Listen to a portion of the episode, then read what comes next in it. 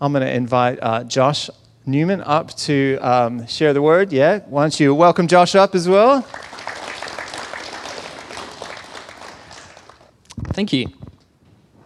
Well, hello, good morning. My name's Josh, as you heard. Um, if I haven't met you before, it's good to meet you, and it's good to be with you guys this morning. Uh, so today, today we're continuing in our Mark series, and it's called Why Did Jesus Have to Die? And so this week we'll talk about why Jesus had to die alone. Uh, now I want you guys to think is there anything that you're the best at? Something that only you can do, that others rely on you for? Uh, maybe at your work, you're the only one who knows how to fix the little issue with the computer, or at home, you're the only one strong enough to open the pickle jar. Well, it's kind of like that. Jesus was the only one strong enough and perfect enough to die for us. He was the only one who could die to take away our sins.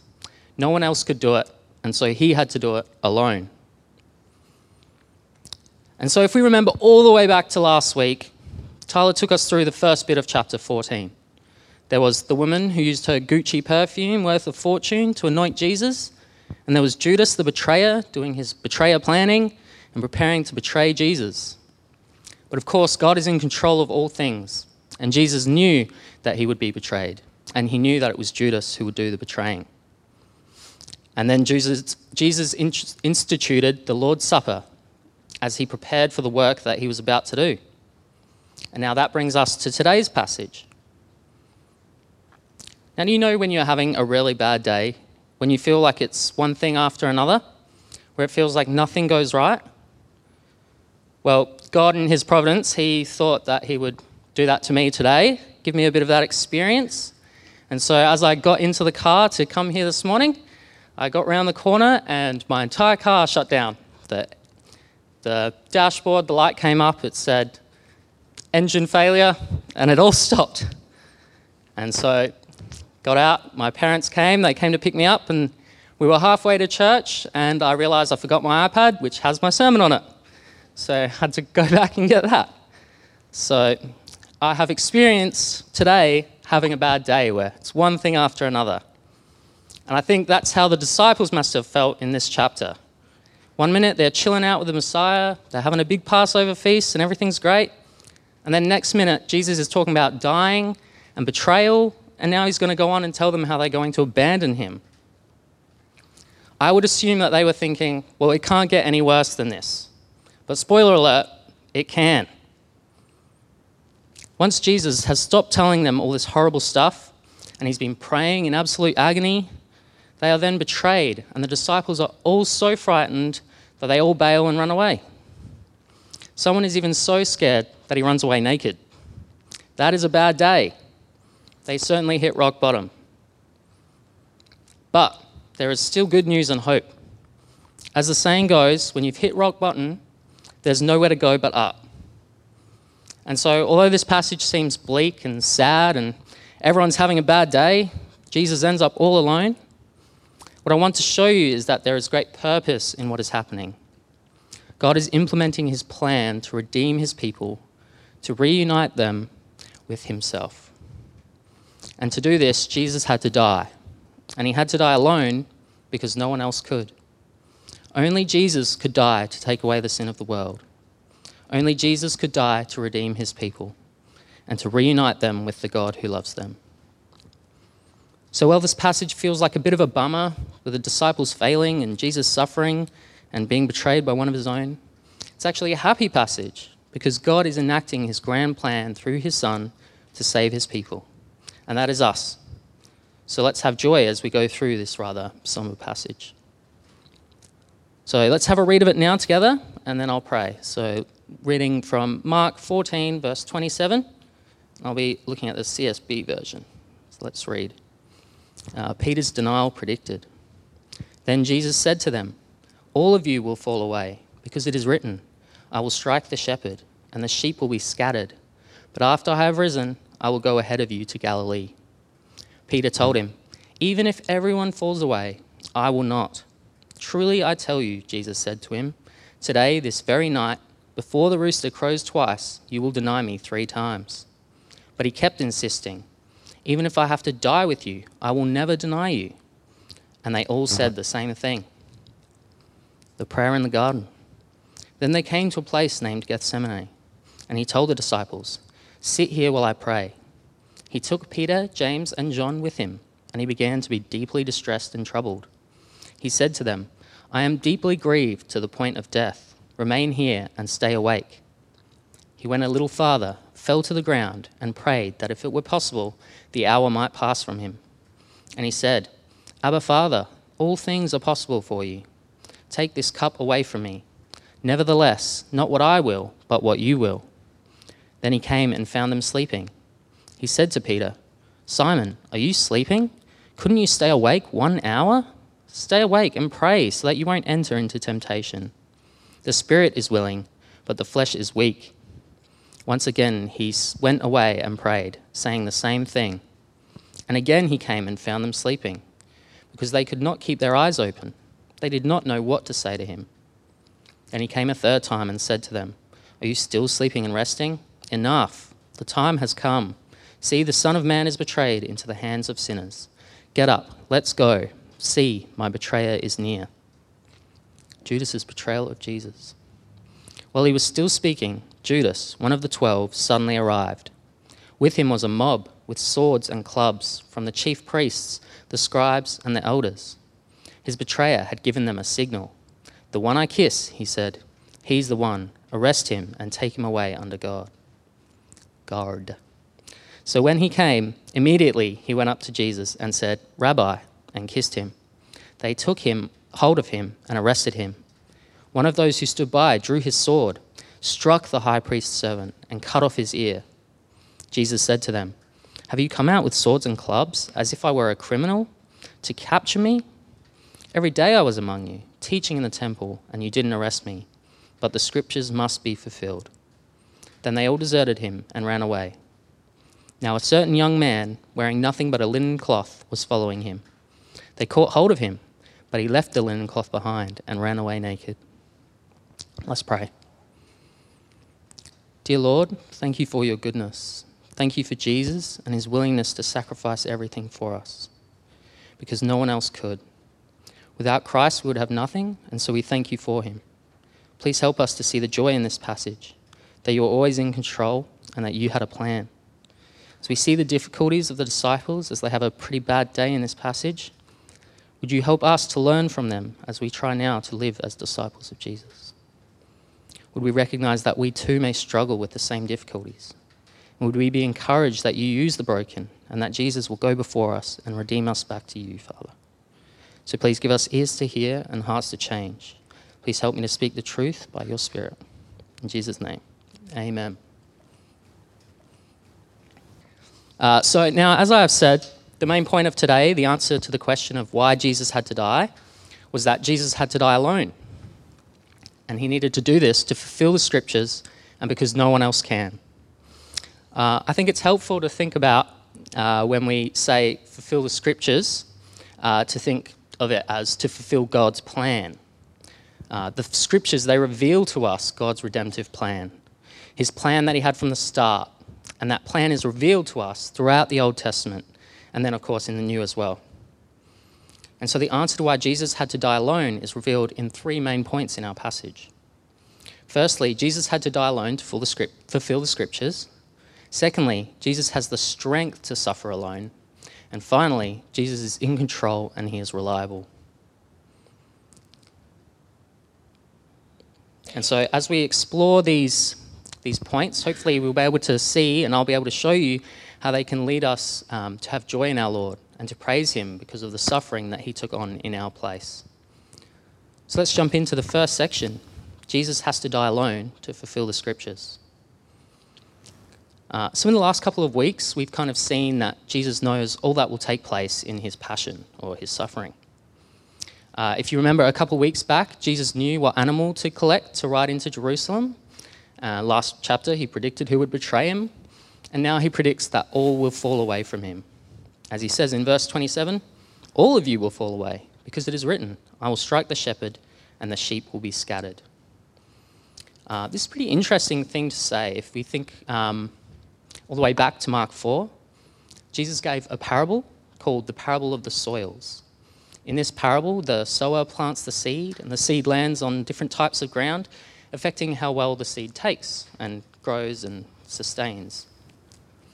Uh, and there was a couple different types of grounds that the, uh, the seeds landed on and Jesus used. And the final one was the good soil, the good ground. Basically, this is the soil where the seeds would be most effective.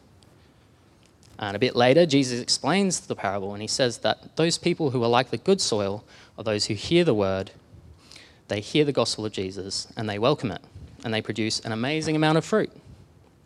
So that sounds pretty good. And when we read that story, or when Jesus was telling it to the people, I'm sure you would think, or at least I would think, that the crowds that were listening would have all different types of grounds there, all different types of soil, and people would respond in different ways. Um, and I would definitely think that surely the 12 disciples, they were the good soil. And so when we think of the disciples, we think they heard Jesus, they welcomed his word, they gave up everything to follow him, and they produced great fruit. That's certainly great soil, and they definitely ended up doing that. But in our chapter today, it would seem that Jesus is alluding to the disciples being more like the rocky soil. Jesus says in Mark 4:16 that those who are like rocky ground, they hear the word and they immediately receive it with joy, which is great. Check, that sounds like the disciples. But he continues saying that they have no root, they are short lived. When distress or persecution comes because of the word, they immediately fall away. In verse 27, Jesus is predicting that the disciples, in the face of persecution, will fall away. They are like the rocky soil, not the good soil that they hope to be, which is a bit of a bummer. But there is hope in verse 28. But after I have risen, I will go ahead of you to Galilee. While we will soon see that the disciples live up to Jesus' original prediction and that they will be rocky soil, Jesus says that after his resurrection, he will regroup them and he will lead them again to Galilee. And not only Galilee, Jesus is implying that he will resume his role of shepherding his flock and leading them towards life and us. And of course, we know that Jesus comes back and he regathers his disciples by the power of his Spirit. His disciples are renewed and they become like those who are of good soil. We see this throughout the book of Acts and the rest of the New Testament, that the great fruit that the disciples produced. We ourselves are the church, and we are a byproduct of the fruit that the disciples established as they established the church throughout the world. And so now we, we come to Peter. Poor Peter. It seems like he's always the disciple who gets singled out and picked on for doing the wrong thing. You know, Jesus calls him Satan, and Paul challenges him in front of all his friends he gets the rough end of the stick a lot. And he's about to again now. So from 29, so Peter says, Well, even if all the other chumps fall away, I won't. And Jesus is like, Well, yeah, you will, three times. But Peter insists, Even if I have to die, I will not deny you. And everyone else said, Well, yeah, me too. Um, and so, what's going on here? What is Peter's mistake? Apart from the obvious, we know he's going to fail and he's going to run away and then he's going to deny Christ three times. But it's also that Peter and the other disciples, they still do not understand. They still do not truly understand who Jesus is. Even after all this time and the truly miraculous things that they have seen, when Jesus directly tells them what will happen, they do not believe it. Jesus prophesies, Peter, you will deny me three times. And he's like, nah, know better. I won't do that. And so, really, what we're being shown here is that the disciples cannot stand on their own strength. They need God to accomplish his purpose in Christ. And now we also cannot stand in our own strength, but we need Christ. We need Jesus, who is our strength, our rock, and our refuge. So that's our first point. Jesus has to die alone to fulfill the scriptures. All of his followers and friends will abandon him, and he will be left alone to die alone.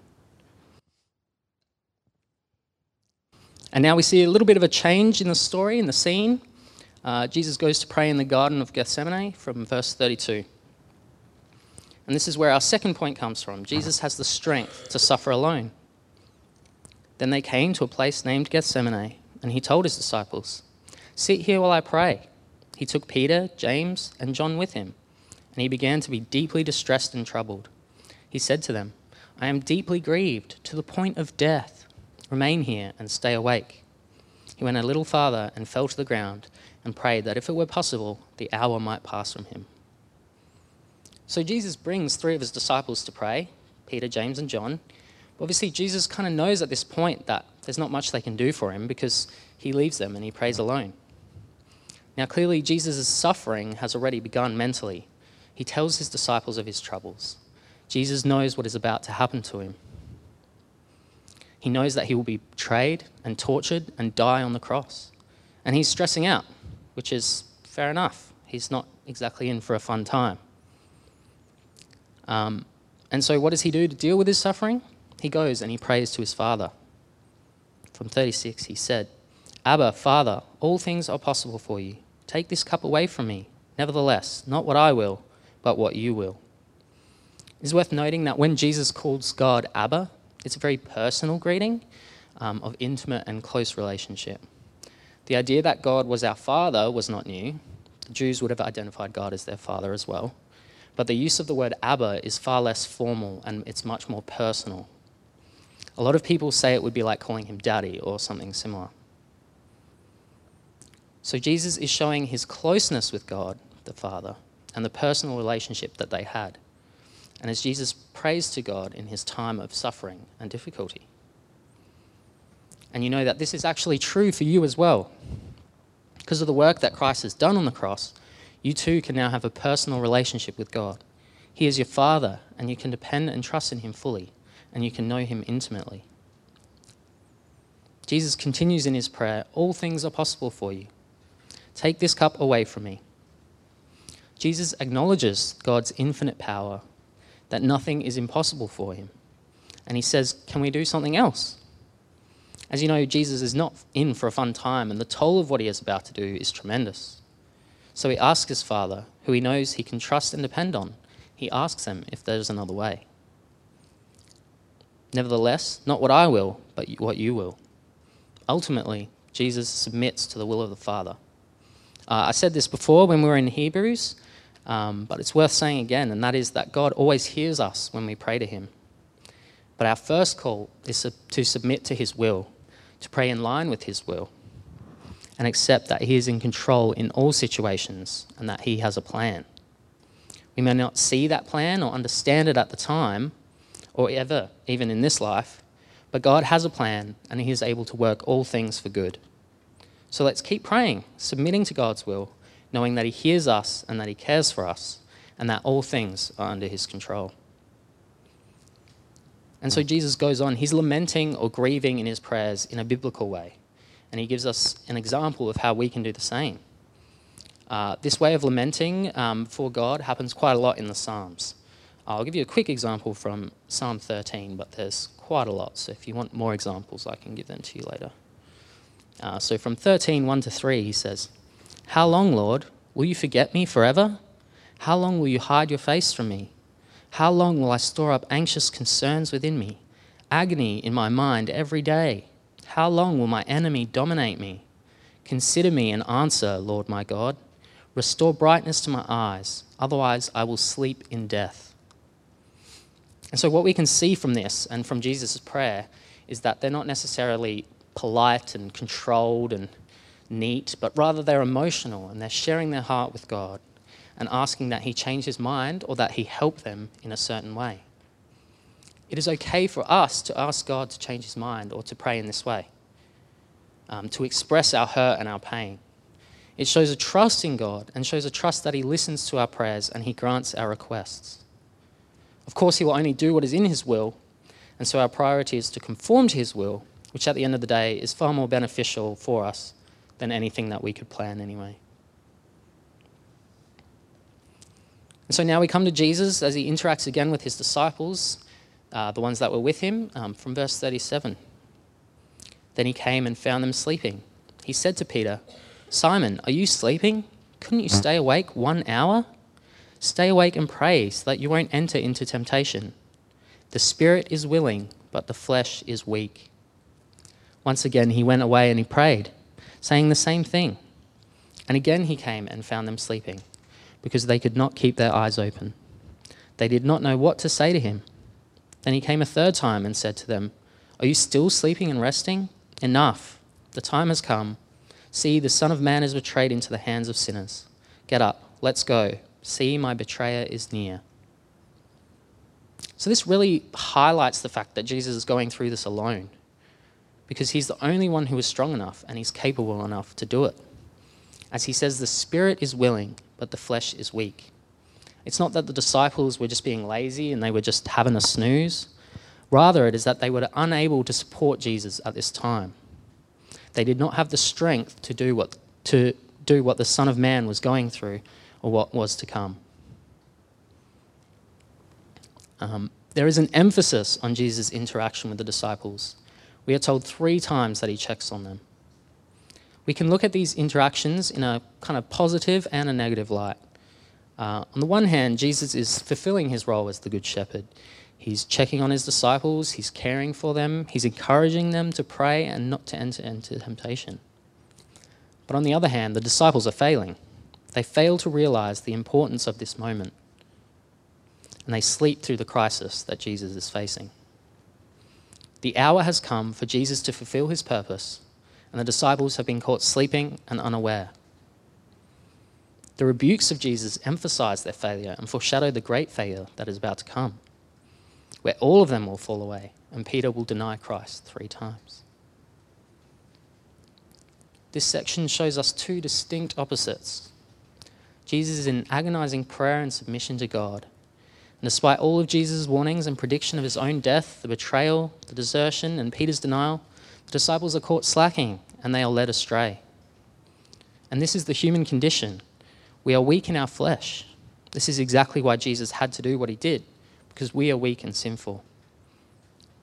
And so this should remind us of Jesus' warning in Mark 13 from 35 to 37.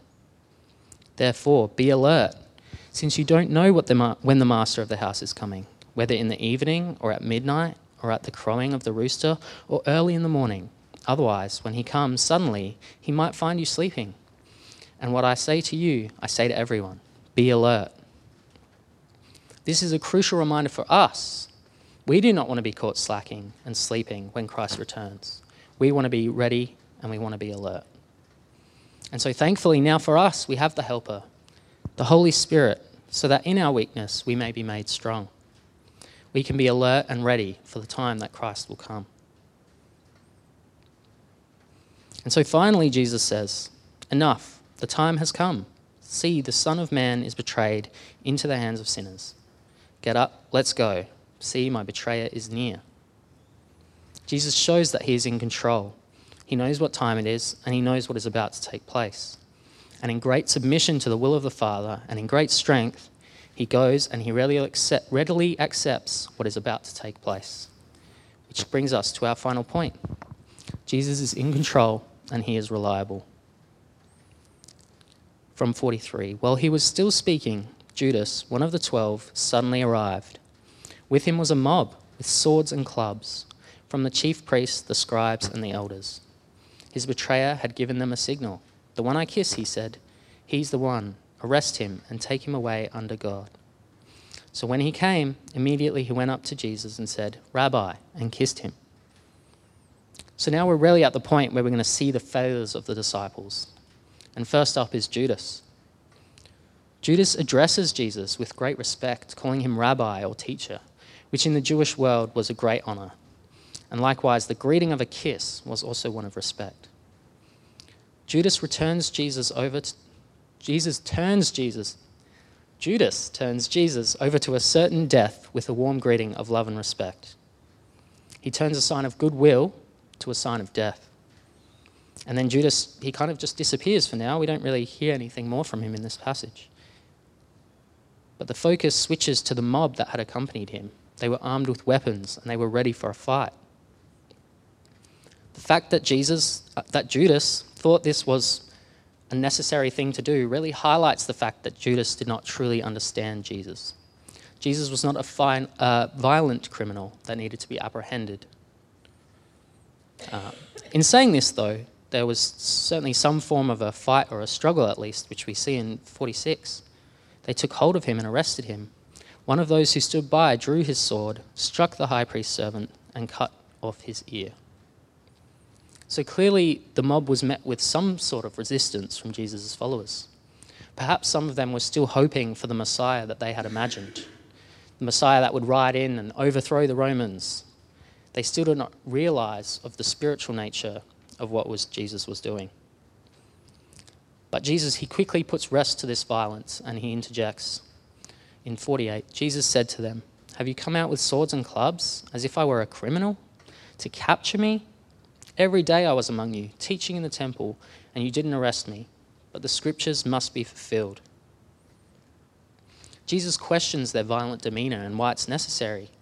He points out that he's been with them daily. Uh, but Tyler mentioned last week that the priests and scribes, they feared the crowds.